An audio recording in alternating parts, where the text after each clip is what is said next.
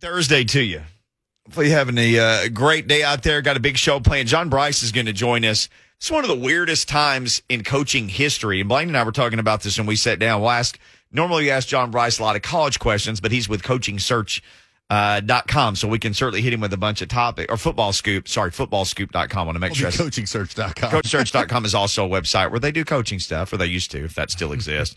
uh, footballscoop.com. I was talking to somebody about coaching search this morning. I knew I would mess that up for Brice. Footballscoop.com. But Wayne and I were sitting here talking about this, and I, I know there's a lot of stuff going on. But on National Signing Day, the head coach of Michigan flew to Minnesota and, and, and interviewed for a job for nine hours that he didn't For, get for the Vikings, yeah. for the Vikings for nine hours that he didn't get. So, of course, the joke with I I can't credit everybody who put it out was he should have just gone to like some high school gymnasium with a Michigan hat and a Vikings hat and put one on since it was signing day, like announced that way. But, and we're going to have Doug Matthews in hour number two of the show.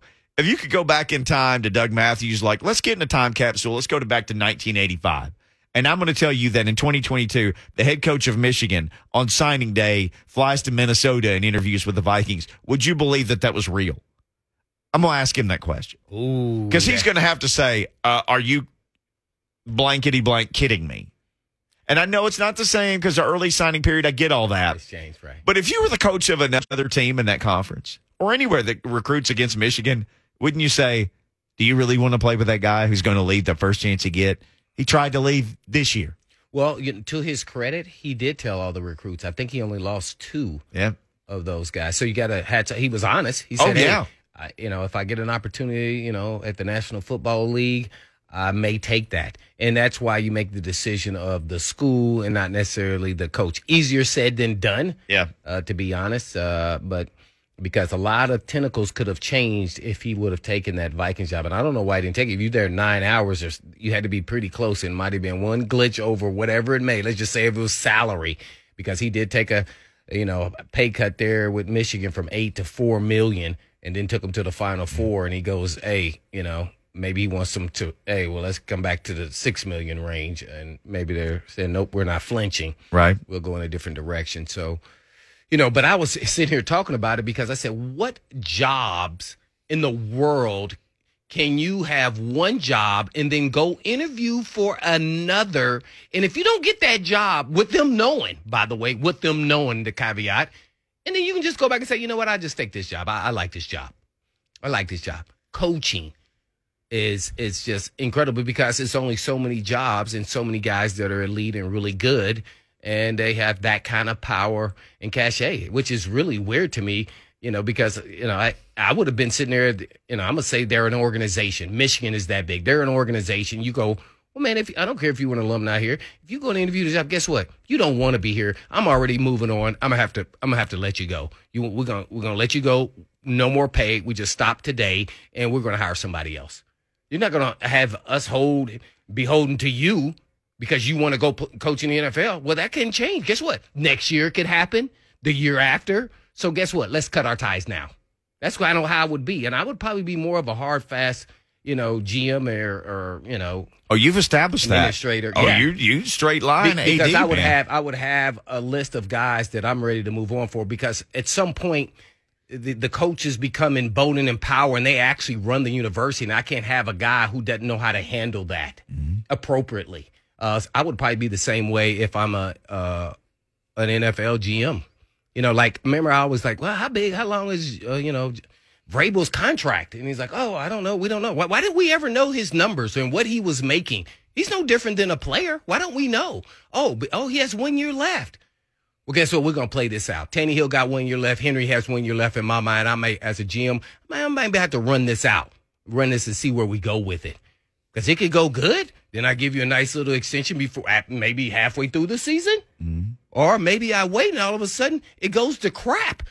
And guess what? If I wait, guess what? If I wait now, there's a risk you could lose him. I already got to have my punch list ready to rock and roll. You had your punch list when Mularkey was here. You were ready to rock and roll. You definitely have one uh, to move forward because you don't know if this thing can cannibalize. Nobody knows if you will be good again next year. Right. You can't assume. Some guys could get injured. Some guys could not be as good as they were before. Uh, so all those things have to play in it to the coach. you know, so I, I just kind of play by the same rules, just as though of uh, I get a player. I think you can get another good head coach. Or do you say I'm gonna reinvent this whole deal? I think we need to throw it around the yard, and I'm gonna go get one of these mm, big time coordinators, or or maybe even a college head coach that throws it around the yard, and it's exciting.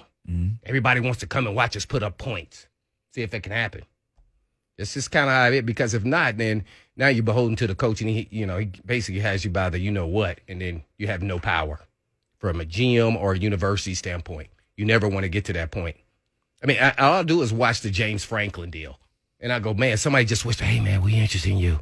what million uh. raise? Hey man, we interested in James Franklin. What a raise? I'm like, dang man, is he making ten million dollars? Like, wow, that's that's a lot of clout for actually go look at his record. I don't even think he has a winning record the last two seasons. And you gave him a raise. Huh? What what what can you do in this world that you get a raise because you you failed? because somebody else got one. Nah. So, so I, I don't I don't I don't I don't play by I wouldn't be playing by those same rules. Uh, I'll probably be uh, fired, but that's kind of how I would be But playing it. on that note, Michigan reportedly elated to have Harbaugh back. Right. So the opposite of what you're saying. Right, right, exactly. Yeah. Well, I would have as soon as he went for the interview and it, nah, we got to move forward because you know they had to already start like thinking about where they're going. They were talking about they're going to hire the assistant offensive coordinator, the running backs coach. There was rumors that Matt Rhule was going to take the job all the way from Carolina. So they had started putting their ducks together, and I, I would have been like, let's let's move forward because guess what? The same thing's going to happen if he has success again. Another NFL team or teams will may be interested in him. So you know he's trying to get out to get to the NFL. That's what you do know. Mm. He might have peaked this year anyway. Right. That's why he was trying to capitalize on. That's what Mickey was saying. A hundred percent, I think. And and there's so many openings this year, and he didn't get any of them. And I've been around him some. Like I'm, his dad was the coach at Western Kentucky. Once upon a time, I was a TV anchor in Bowling Green. I spent a lot of time around Harbaugh. I like him. Mm-hmm. He's a quirky dude, but I, I, anytime I talk about him, I, I spent I don't know a year and a half around him quite a bit. I like the guy, but here's the thing. yeah, I do too. By the way, Yeah. I- actually, we text back and forth, and he's always about onward. yeah. That's Michigan's little stick. I should text him today and say onward and see what he would say. I think he would have a little sense of humor. But the it. amazing thing is, like, this is open and notorious. He got on a plane and flew on signing day, and everybody knew. You know, why didn't that just be like, uh, I got to go and uh, uh, pick up my dry cleaning? That is weird. When he had some big deal like three or four years ago on signing day and did this whole big shindig. Yeah. And then all of a sudden now you're not even present. Now, to their credit though, they had already had all their guys signed, I think, a couple months ago. So Yep. But still, that's a special day. Kind of signing days kind of changed too, by the way. I'm interested to see what uh, Coach uh, Doug Matthews says about that. It's kind of not as uh, big as it used to be. It seems like that way. What would you say, Lucas? Does signing day feel as big as it used to? No, it's not even close. Did you used to say you were sick on signing day so you could stay Yes, home? That Oh, was the okay. one day, like in high school, where that's the only time I ever convinced, actually convinced my mom that I was sick because I was never really able to. Was on National Signing Day. You had signing fever, Signing five star fever. Yeah, but nowadays, it you know. If you're trying to convince your mom you're sick for signing day in February now, what's the point? You're going to see like maybe three major prospects. They announced December three is preferred walk ons and, Yeah. you know, a guy who just got named a three star. Right. Yeah. I, I mean, Josh Heupel didn't even have a press conference yesterday, Yeah. right? At, at least to my knowledge. If he did, I didn't see anything. Does of that it. bother you? For what that used to mean, that it literally doesn't mean anything now. I know it's a big deal when people have the early signing days. No, wait, no, no, no, no, no. Do you think he didn't have it for a reason? That's first. Let's go down that road. The- the- the- yeah, the head coach didn't have something for signing day.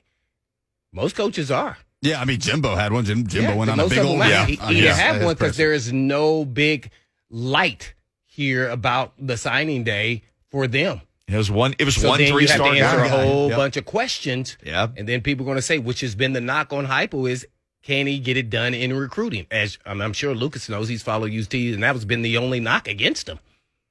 Yeah, he exceeded expectations this year, but that doesn't, you know, the trajectory is good, but it doesn't mean anything going forward about him being able to compete with Texas A&M, Alabama, Georgia, because that's a whole new stratosphere mm-hmm. that Tennessee, despite having a good class outside the top 10, that's a whole different stratosphere that they haven't been able to reach. He exceeded expectations this year. Yeah, I, I think on the recruiting trail, I'd say he did. Who, who's their Who's their top three recruits that they signed? Uh, James Pierce was a big one, the edge rusher that, you know, a, a few services on three recently ma- made him a five star prospect. I Right, know uh. Justin Williams, the running back, I believe out of Georgia, four star that was teetering on signing day. yeah, I think he was a West Virginia commit. a couple big time defensive linemen that so Tennessee got more guys that maybe would have been 50-50 than not on the early signing period in December. He exceeded expectations, but there's still a massive gap between Tennessee and the top 3 classes in the country, which all happen to be in the SEC. I, I don't know about that one. I'm, I'm gonna dig a little 16 according to the Yeah, I uh, don't- 24 7 Exceeded rankings. expectation. That's a, that's a, a reach for me. I'm gonna have to dig a little bit deeper on that one, Lucas. and they are uh, on on 24 7's rankings, they're number seven in the SEC. Right, that's the thing. You Yeah. can get a top 15 class and be middle of the pack in your conference. In this conference, it's absolute bananas, the level. I mean, think about that. Hey, we're 16 in the nation. That's awesome. Where are you in your conference? Seven. I mean, Well, I mean, you're in the SEC. You it's, it's relative to, as Lucas just said. I just don't. I'm trying to figure out. Besides Pierce, the uh, running backs, you can get running backs anywhere. So I, I just think he's solid. I mean, he's going to be good. He's going to be in the rotation. So I just, I just don't know impactful players immediately that that are going to be new and young in the trenches. You know, that takes a minute here in the SEC. Yeah. Uh, whether what side of the ball you're on, uh, especially if you're getting, you know, middle of the road talent as far as SEC out of high school. Uh, so it, it's going to be interesting to watch. One thing I can say about Heupel is that I think he did a great job with Pruitt players in developing them. Pruitt did a good job of recruiting, just not developing them. I think this staff does a better job of development, and we'll see how much they can do in recruiting and as quickly as you can develop. So to me, the true test now is if just imagine if Hooker and Tillman left, which were Pruitt guys, they would be in a world of hurt right now as far as because offense leads the way for them. Uh, Yeah, they would be, boy, you'd be like, ooh, I hope we can be, you know, the middle of the road again. Hey, man, Hooker You coming like back. Velus Jones too. I mean, but the guys that, man, it's. I, I I think recruiting is going to come into play here, and they're going to have to get some higher level players, and, and maybe they get them from the portal, which they haven't really uh, gotten into quite yet. They may be waiting till after spring, uh, and then they can get some elite players, SEC proven type guys. Uh, so yeah, that I think is it's going to be interesting to see how well they they do. We are aware that Aaron Rodgers is uh, going to be a Williamson County property owner. That's not lost. We'll certainly get to that at some point today during the show. Aaron Rodgers is, is buying property. it's what they say. Wilco. Oh, okay. oh, yeah. You know, I found out saying, oh, he's flipping property.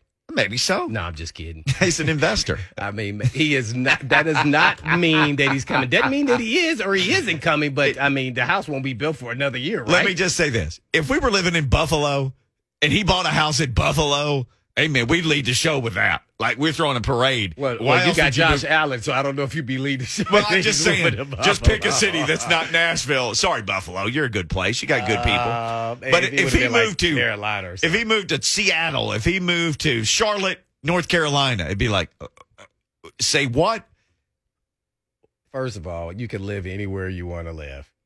Doesn't guarantee It, uh, it, and there They have live in been multiple places. and there have been Yeah, many he's had times houses in California. where California. Blaine and me are talking about some player, and Blaine's like, "Oh, I know that guy," and I'm like, "How do you know him?" He's like, "He lives here." Yeah. Yep.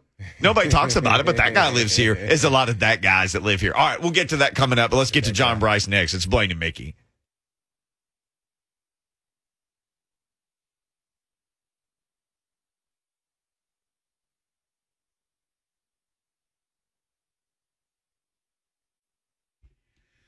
Blaine and Mickey, 1045 The Zone. John Brice set to join us here uh, any moment now. Looks Yeah. like Lucas is uh, talking to Well, in the meantime, I, uh, Mr. Chad, I love looking at this chat here. Zach Bunch, you are absolutely wrong. Hooker was recruited by the Pruitt staff.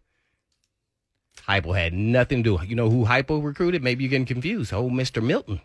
What's his name? Milton, right? From Michigan. Hooker was there uh, with Pruitt and those crew. He he recruited them. He came in there after maybe he was fired, but that is their guy, and he committed to them.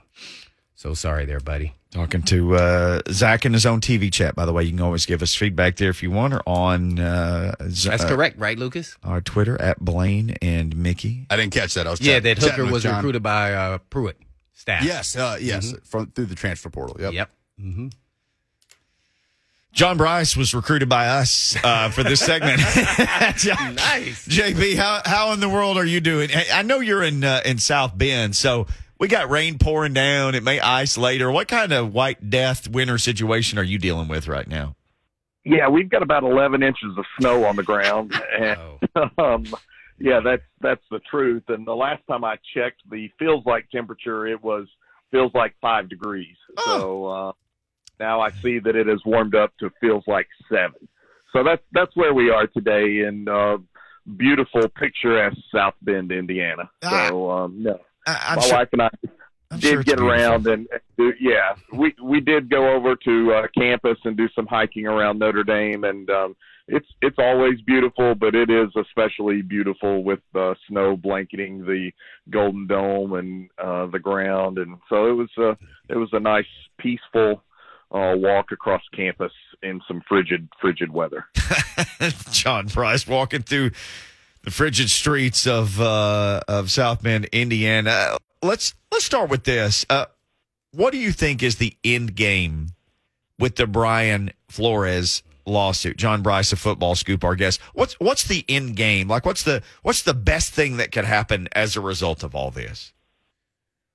You know, I think the the best thing is that um, all the process are closely examined and reevaluated, and um, you you know, um, I believe in organizations being able to hire who they determine is going to be the best person for the job, but it shouldn't be predetermined. And and I think all of us have uh, probably been in some situations where we've wondered if uh, a job interview um, didn't already have somebody else in mind. Certainly, I can't relate to what Brian Flores went through in any way, shape, or form. Uh, but I think you know he's he's saying if it means he doesn't get to coach anymore and he's passionate about coaching again and wants to coach again, he's willing to make himself be the guy out there who potentially sacrifices his coaching career in order to um, shed greater light on this and um, be at the the interview process that he just went through with the Giants um, and the text messages that he shared that he says are from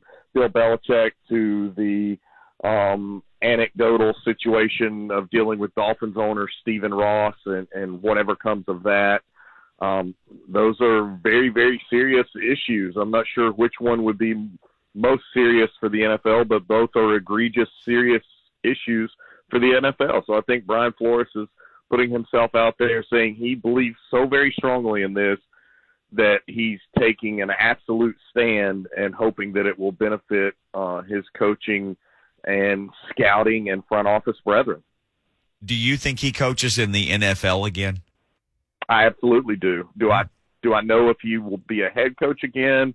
I'm not sure, um, but I absolutely believe he will coach in the NFL again. He's too good of a coach, and I think that that's um, you know, the organizations that get it right, they don't care about anything but how good you are as a coach and how much you can help them win. At John D. Brice one, that's where you can follow him on Twitter or uh, anywhere where you consume football scoop. John Brice, our guest. Well, JB, I guess tell us a little bit about what's going on here at Auburn with his staff. He's lost his offensive coordinator and his defensive coordinator. Uh, Bryan Harsin is is is it him or is it just uh, you know guys just not good fits, and they're they're moving on because this seems like this is going down a bad trail here uh, with coaches uh, leaving. Yeah, it's it's a bizarre situation, Blaine, and we've got to remember that a year ago Tracy Rocker got there and then uh, left almost immediately, and then back in the fall, uh, I think it was Cornelius Williams, I believe that's his name, but the wide receivers coach that yeah. was fired mm-hmm. like three weeks into the season, um, and then you have Mike Bobo, and, and they separate, and that was clear that that Bryan Harsin wanted to go a different direction. But then you hire a guy uh, who determines he's not a fit for you after just a very few weeks, and and he very abruptly leaves in, in just a bizarre situation. And I think Derek Mason uh, had made it clear that that he believed he needed a a change of scenery, and I still think Derek Mason may end up having NFL opportunities before it's all said and done. But um, it's a it's a troubling situation in my opinion because this is year one going into year two, not part of a brand new transition. So you expect a lot of this stuff um, I think, quite frankly, when you're going from a transition of a guy who'd been a veteran coach for you in Gus Malzahn to a guy in Bryan Harsin who had never coached on this side of the country, but had had great success at Boise. So you expect a lot of this in the early going, um, but it just seems so bizarre. And, and I honestly think um, it's probably more emblematic of what's going on at Auburn as a whole than it is any individual fault with, with Bryan Harsin or any other individual. I don't think there was consensus when it came down. I know there was not consensus when it came time to fire Gus Malzahn 13 months ago or 14 months ago, and there wasn't consensus on the decision to, to hire Bryan Harsin. There were a lot of people who had say in that process of uh, trying to find Gus Malzahn's replacement. Not only did they go after Brent Venables, but they went after Tony Elliott. Of course, both were – coordinators at Clemson at the time. They tried to go after Billy Napier. He interviewed. He withdrew his name from consideration because he didn't get a good vibe about things. And, and I don't think it, it remotely all stems on athletics director Allen Greene because Allen Greene is is very well regarded in the athletics administration industry and is an incredibly bright guy. I just think Auburn has um, a lot of issues that would probably be more clear or have more attention on them if Auburn was in a larger media market. Mm, no doubt about it. We went with John Brice with Football Scoop. Uh, I guess kind of explain us. Uh, I mean, I saw Jimbo Fisher and and Bama and Saban and everybody talking about these NIL deals. And I guess, I don't know, some people are trying to accuse that they're paying them money, but isn't that what NIL is? I mean, just kind of explain to us, you know, how that's changing college football uh, and yeah. and maybe maybe some regulations maybe need to be put in or limitations on our policies for uh, the NIL deals. Yeah, and, and you know, there's a lot of allegations out there right now, now, and there's a lot of hearsay, and um, you hear enough of it, and I use the term "you" generically, so it, it could be me or whomever. Hear enough of it about other coaches, so you know it's going on, but it's also um, on some levels, I'm sure, being exaggerated. I, I still stick by what Deion Sanders said several weeks ago when he said there are people out there uh, paying these NIL deals for um, guys that have never played a, a snap of college football that haven't set foot on a college campus. And he was like, if that's the case, I don't see that you cannot possibly justify your return on investment. And I tend to agree with that. Now, look, Deion's son Shedeur just got a deal with Gatorade last week or the first of this week. It all runs together, um, but I think that's great. Grambling University is announcing more deals uh, for all of its student athletes coming down the pike from a NIL standpoint.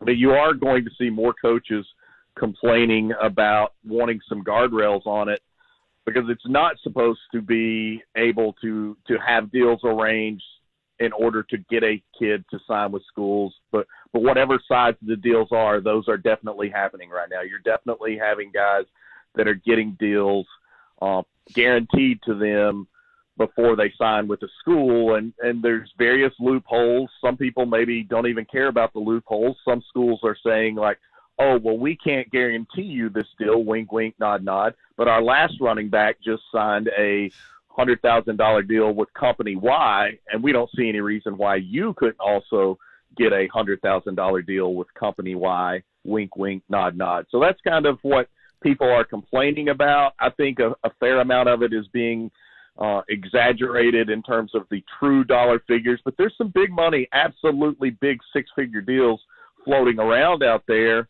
Um, and look, I had a, a college coach tell me within the last month, he, he just said, Brice, a kid that maybe you needed to find uh, thirty thousand for a year ago to to uh, help him out in some way, shape, or form come to your program probably now needs a hundred thousand dollar NIL deal to come to your program. Mm. And um, and his point was these are not four and five star prospects either. These are guys that are core program guys that now are expecting to be paid. And so I think that's kind of where we're at. But it's it's right now an almost impossible situation to govern and legislate because it is so nebulous and it is um, so subjective and uh, open to so much interpretation. And, and, frankly, the NCAA has never been more toothless.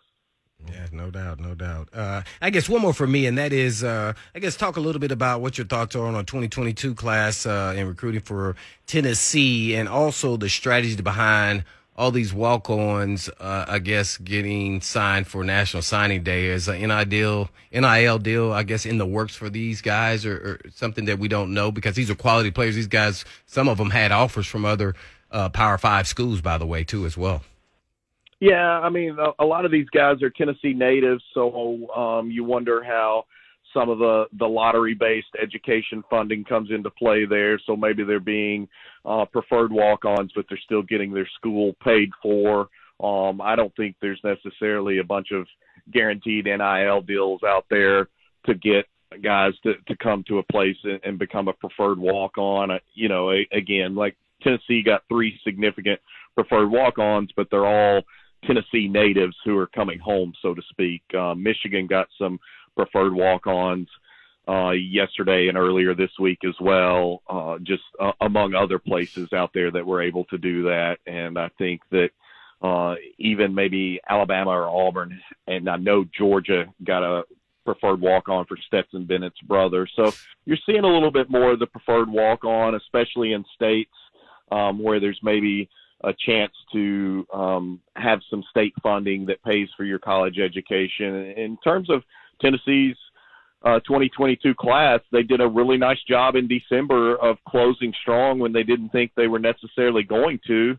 Um, and, and we'll see how that plays out. I think Tennessee football has tried to be pretty uh, progressive and aggressive with name and image likeness opportunities for people, and they're working with the Spire Group there in Knoxville, and I think that that's um, having an early impact and will continue to have a greater impact because of some of the people involved with that. Um, and Tennessee is still trying to balance its um, scholarship numbers from a standpoint of, of dealing with the NCAA and the ongoing investigation uh, under the Jeremy Pruitt regime. And so I think Tennessee has positioned itself to say, hey, we've taken some penalties here. We've cut out some recruiting stuff. We've we've not played with a full roster last year. We're still not at a, a full 85 right now. We've kind of done all that we need to do. Focus your uh, additional punitive measures on Jeremy Pruitt and uh, kind of let our program move forward. And I think that's Tennessee's mindset. Mm, we're on with John Brice with Football Scoop. So, JB, I, I, am interested now because you got people who are saying, well, it's hypocritical, and Lane Kiffin talking about what akin to a, a salary cap and that kind of thing for NIL. And, and Jimbo, super defensive yesterday. Here's the thing there's always been haves and have nots, and this has even taken the haves to the highest of level of who has these unbelievable NIL deals. I don't know why anybody wouldn't just lean into it right now. I don't know what you'd fight back mm-hmm. about or deny. I don't know why you wouldn't say, heck yeah this is the place to get paid. yeah, and and you know, um, Jimbo made the point that that Bryce Young talked about, or that Nick Saban, even before the season started, talked about Bryce Young getting around a million dollar NIL deal. I had another college football official tell me that ultimately 67 Alabama football players from this past year's Alabama roster had NIL deals. 67 players for more than three million dollars uh, according to a college football official with direct knowledge. So, yeah, lean into it. It's that era that we're in. Um, you know, Lane says a lot of stuff because Lane knows he's going to get a reaction. And look, if I if I know Lane is going to be on ESPN like he was two days ago, we're going to be on ESPN to hear Lane um, because it's good for business and it's certainly entertaining for college football. So you've got a lot of people who are talking about it, I haven't heard anyone present a very viable,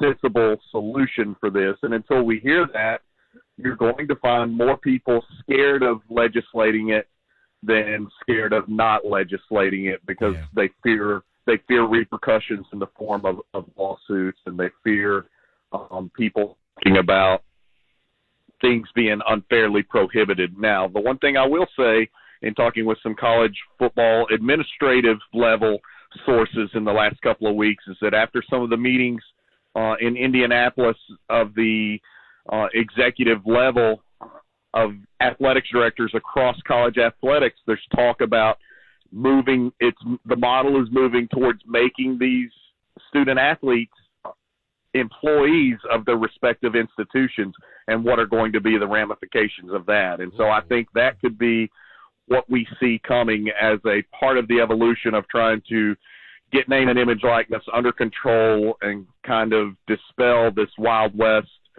um, aura that surrounds it right now. And it sounds like one of the potential solutions is having the scholarship student athletes become employees of the school.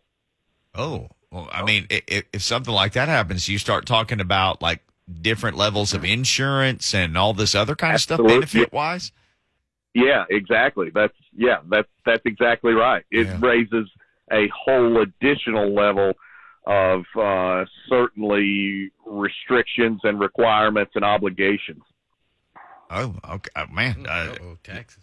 yeah, tax. uh, Blaine just said taxes. I mean, you once you start getting issued tax forms, uh, you know, with a W in front of them, then uh, then it, it- that's going to be real interesting to see what happens. You're gonna have to have some staff Well, that- accountants then. Yeah. Now, you know, my wife's a CPA. I joked with her that she should uh, sharpen her resume and send it to every major college football program in the country right now, and and we would go to the highest bidder. But um, you know, the fact of the matter is, anybody signing an NIL deal now is still being issued tax documentation. Sure. He or she is still receiving a 1099, and and so then that person is having to pay self-employment taxes and, and personal income taxes um, as an individual contractor. So those things are already being issued right now. But yes, then it becomes paying Social Security, paying FICA, paying Medicare, all of that. Uh, that's what what the next level becomes if college athletes become some sort of employees of the schools. Man, John Brice just breaking it all down here on Blaine and Mickey. Well, I guess real quick before you let you go, uh, you know, Kevin Steele uh, is now the DC at the U. How big a get is that? When I, I think he committed to Maryland initially. He was working there, wasn't he? Yeah. Yeah, he had um, he had committed to Maryland and had uh, shown up there. I, I talked with some people at Maryland earlier this week. Actually, I just got a text message from there uh, from somebody there earlier this week that just said Kevin Steele exclamation point, and then we just sort of laughed about it because that person had been familiar with uh, the Kevin Steele saga at the University of Tennessee a year ago. So it's a good get for for Mario and, and for the Hurricanes. And Kevin Steele has always uh, recruited South Florida very well and recruited the South well, and so uh, we already saw Mario's impact in that regard. I think Miami had the number one class of all the major programs in the state of Florida for 2022, and um, he obviously had less time than just about anybody to make that happen.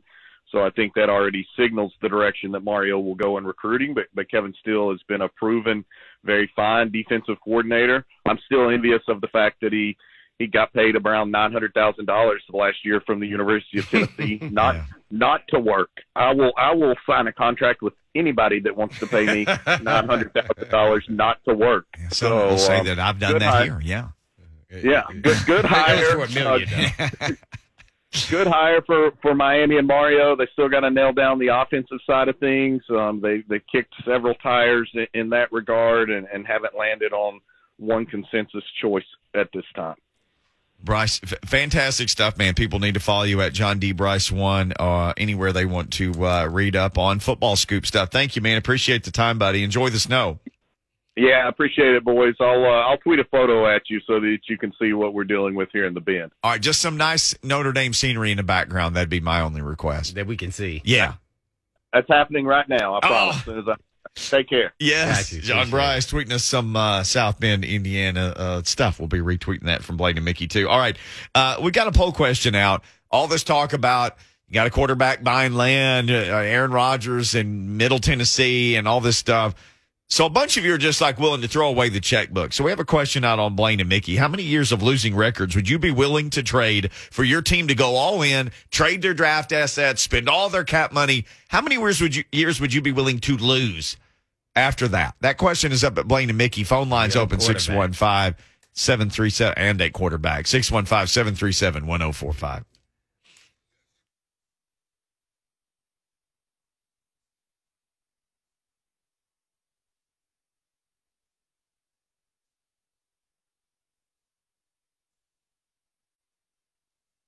Blaine and Mickey 1045, the zone rolling through a Thursday. I just see water everywhere in the sky. It's raining like crazy out there. I just, I looked outside, it looked like a wall of water hitting the radio station. We're under the water here. Uh, be careful if you're out driving around in this. Uh, be careful what you wish for because a lot of people are.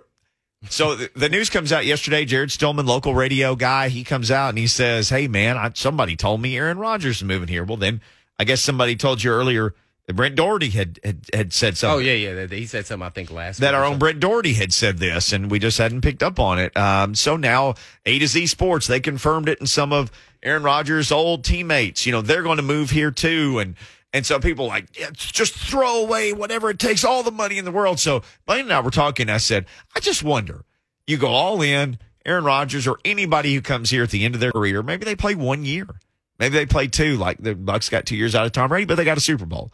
Now they got cap problems. Now who's the quarterback?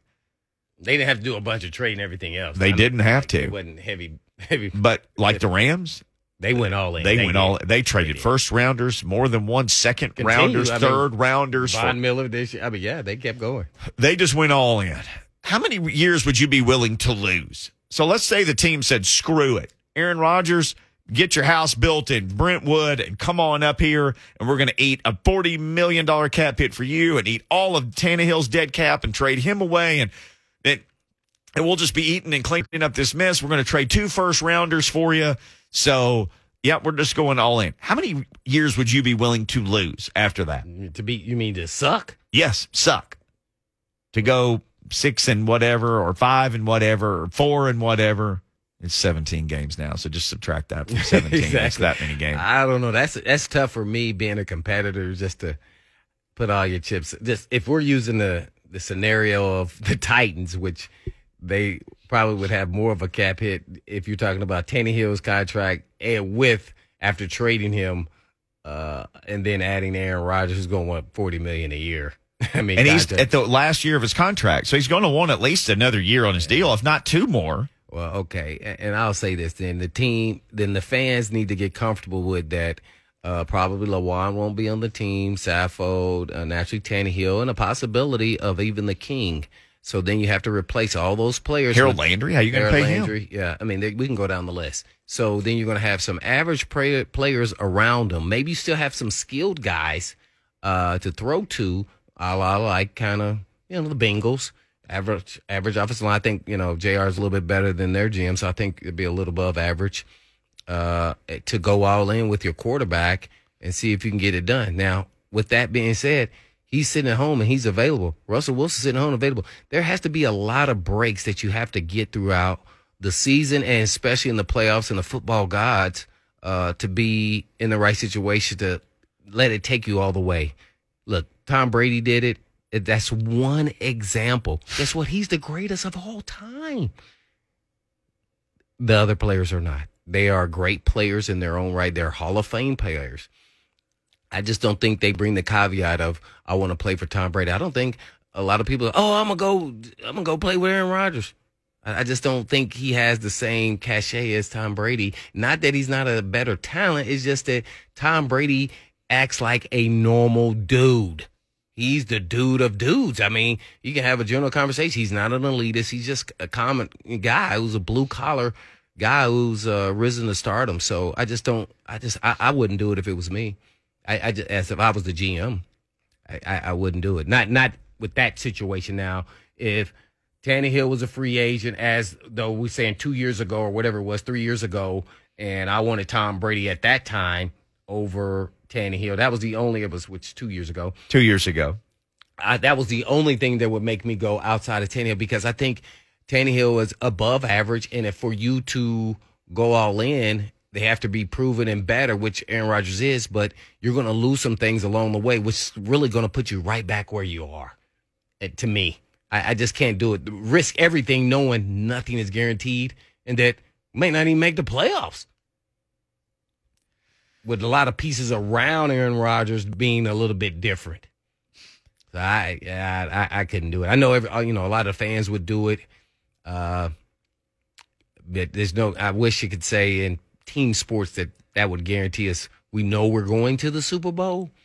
Nah, I, I, I'll take that risk and I, I'll, ride with Tanny for, for one more year. Then I can escape that contract. Well, the, moving. the clubhouse leader right now is people would be willing to lose one to two years. So here's the question: One Would you be willing years. to lose none? Yeah, I don't want a losing record. I'm not willing to do it. Would you have a sucky team for one to two years, three to four years, or five or more? You would be shocked at how many people are answering five or more years. I- I'm not where sure. they I would thought that was win. Bowl. Yeah, this is and this is saying you know you're going to win. that's it. why I keep saying there's no guarantee that you're going to the Super Bowl. There's no guarantee you're going to the playoffs. All and, right. And oh, by the way, we have some, what do you call it? Uh, I guess uh, footage, I guess, or for all our listening ears that can hear it, of Vrabel is actually, we'll let you listen to it next segment here when we come back from break, is good friends with yours truly, this building a house here, Aaron Rodgers. And we have it on record. We'll let you listen to that on your way back on the other side. That's true. Also, we will go to the phones because you guys are on the line. You want to talk about this. So we will go to the phones as soon as we come back. We'll start hour number two with the phones.